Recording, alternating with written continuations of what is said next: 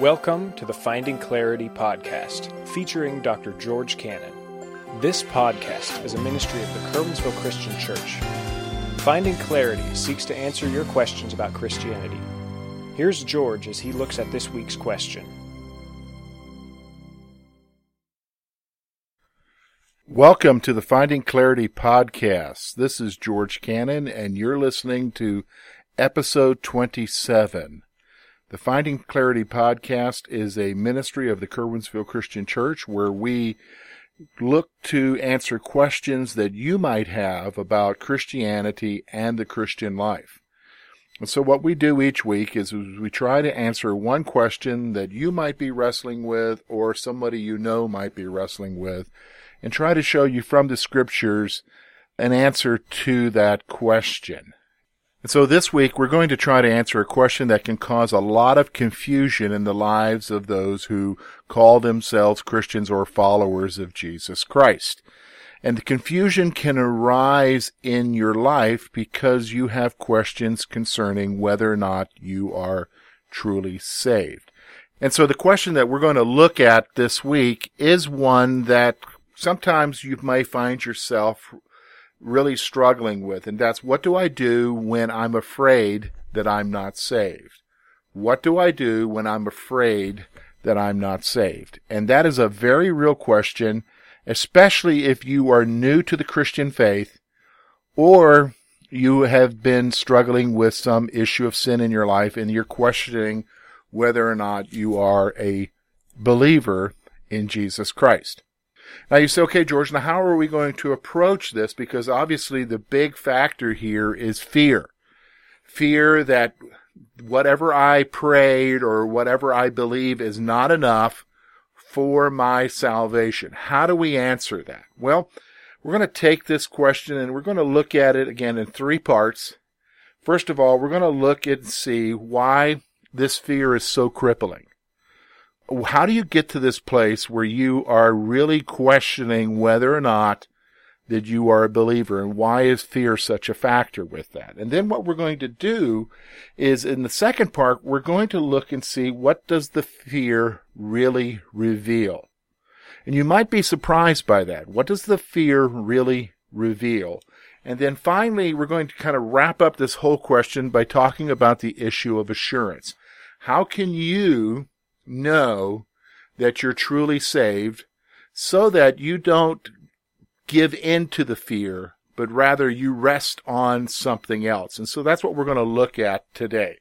So let's talk about the issue of why is this fear so crippling?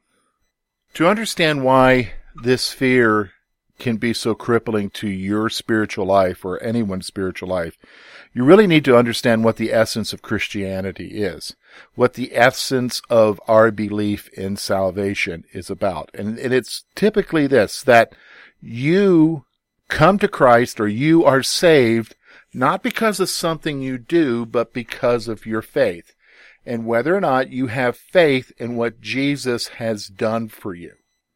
And so this fear becomes very real because you are struggling with the issue of faith. So this is typically something that somebody who's brand new in the faith would have a hard time with because they haven't matured in their faith yet.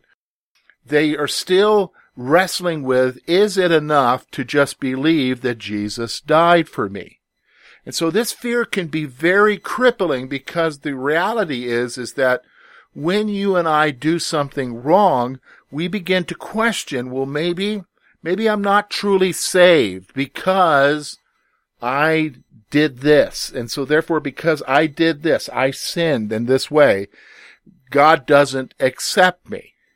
And so you begin to have fears about, well, maybe I'm not saved and maybe I'm going to be going to hell. And so there can be a lot of things that amplify that fear. What do you mean amplify that fear? Well, we've got to remember that we have an enemy, a very real enemy, a spiritual enemy, and that's Satan.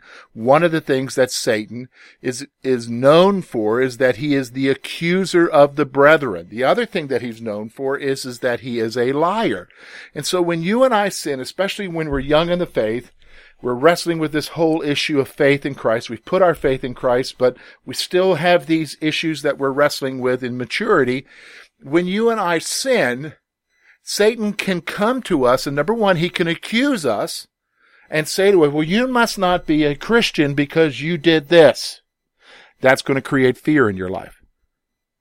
The other thing that Satan can do is, is not just accuse you, he can lie to you. He can tell you a lie. Well, you've disqualified yourself or that's not enough to gain salvation. And so you begin to listen to the lies.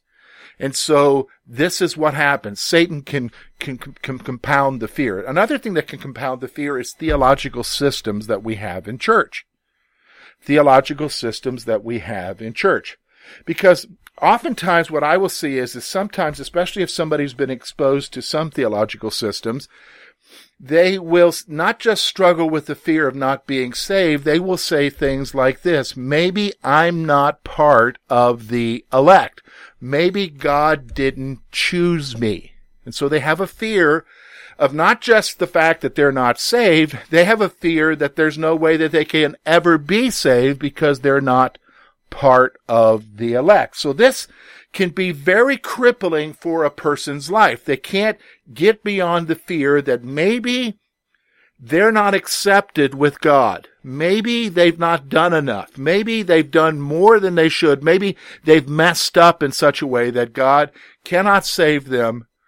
And the reality is, is that, okay, my fear is coming true. I'm not saved. So this is why that fear is so crippling. Now, what we want to do now is kind of move into the second section and help you to understand that fear because nobody's denying that that fear is there.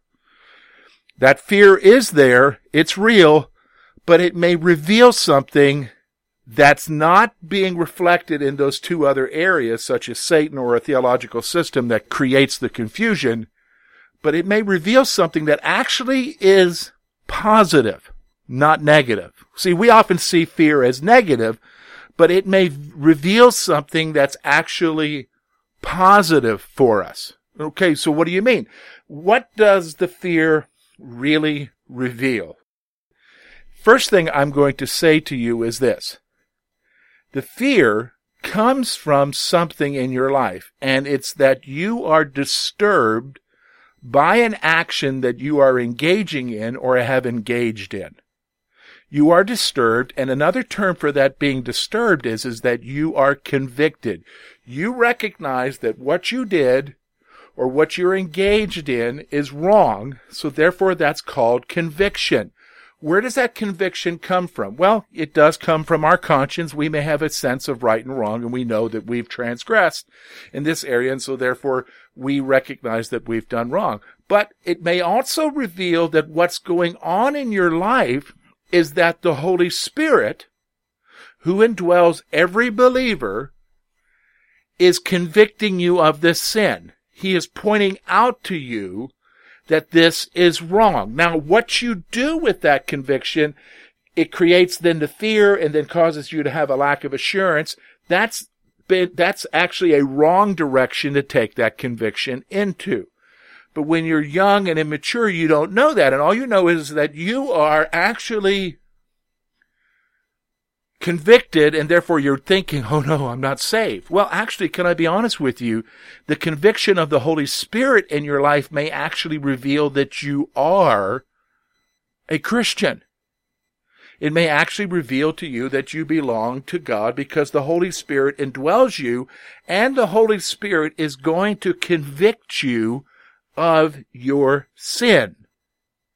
So therefore, I would say to you that what the fear may actually reveal is something healthy, not negative. It's actually something healthy. Because what you're doing when you're under this conviction is that you're recognizing your inability to do anything for salvation you're recognizing your inability to do anything for salvation. In fact, that's exactly what we find in the New Testament. In Ephesians chapter 2, verses 8 and 9, for by grace You've been saved through faith and that not of yourselves. Notice that phrase, and not of yourself. Your salvation has nothing to do with you.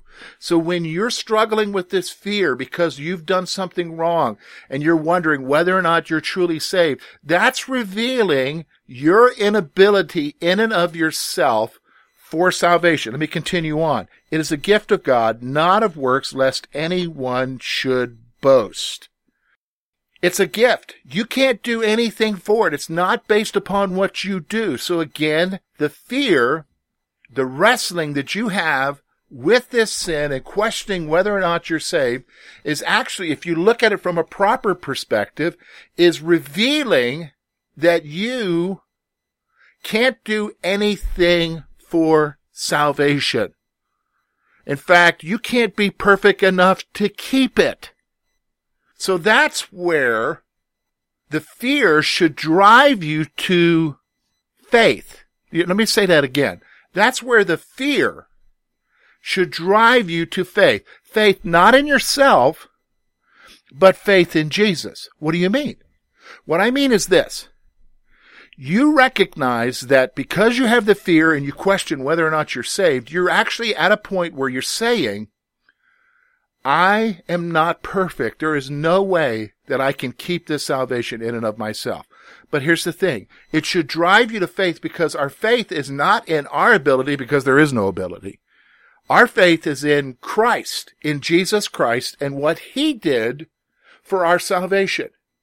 Your acceptance, your salvation, your forgiveness, your place in the family of God, your hope in the eternal home later on, your hope, your salvation has nothing to do with you. It has everything to do with Jesus Christ and what he did for you.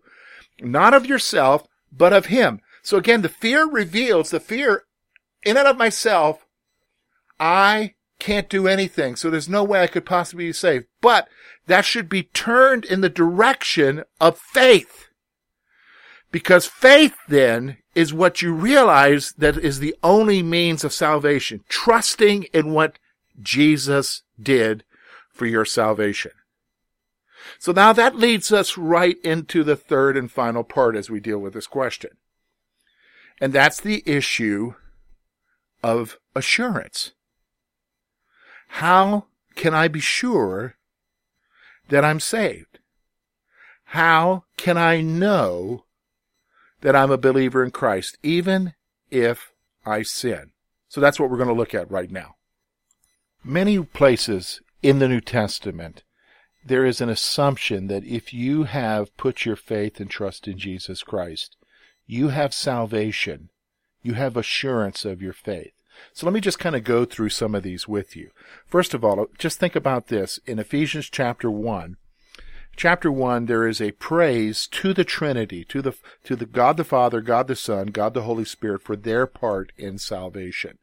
And then i want you to notice with me in chapter 1 verse 13 listen to what he says. In him you also trusted. That's in jesus you also trusted. After you heard the word of truth the gospel of your salvation in whom you have having believed, notice what happens now. You were sealed with the Holy Spirit of promise, who is the guarantee of our inheritance until the redemption of the purchased possession to the praise of his glory. Now, what's Paul saying here? He's saying that in salvation, you put your trust in Jesus Christ when you heard the message of the gospel, the message of salvation. And when you believed, at that moment you were believed, you were sealed by the Holy Spirit. You received the Holy Spirit and the Holy Spirit sealed you for the day of redemption. What's the day of redemption? That's when you go to be with Jesus, whether he comes for you in the second coming, the rapture in the second coming, or whether you go to be with him in death. But you are sealed and he serves as our guarantee of the salvation that we have in Jesus Christ. So again, nothing here is suggesting anything about you possibly doing anything to lose your salvation.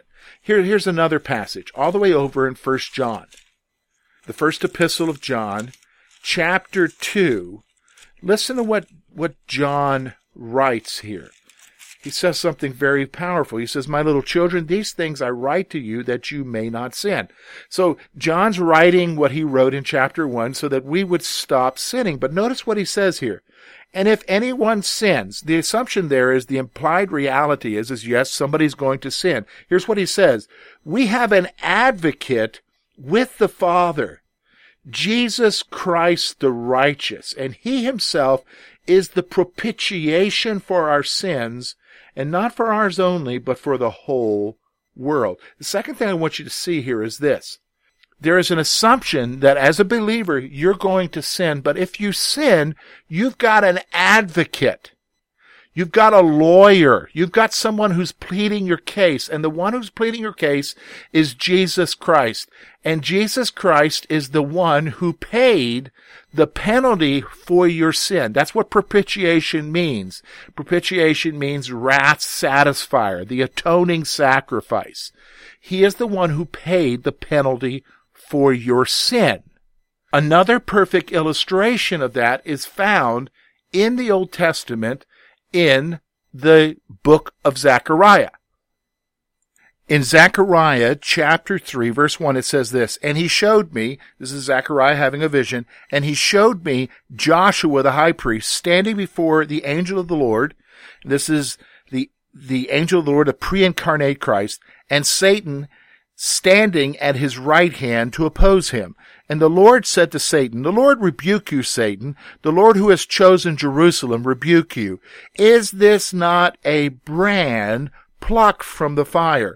Now Joshua was clothed with filthy garments and standing before the angel. Then he answered and spoke to those who stood before him, saying, Take away the filthy garments from him.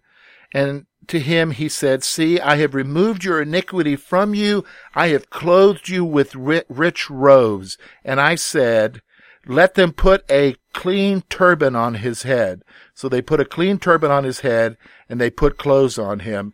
And the angel of the Lord stood by. Here's what I want you to notice. Again, the emphasis here is not on Joshua but rather on God. Because notice what it says. He says to Satan, is this not a brand plucked from the fire? The emphasis is on God reaching out and saving Joshua. One more passage I want you to think about when it comes to the issue of you doing wrong and the issue of God's salvation and the assurance of that. Again, my favorite Psalm, Psalm 37. The steps of a good man are ordered by the Lord and he delights in them.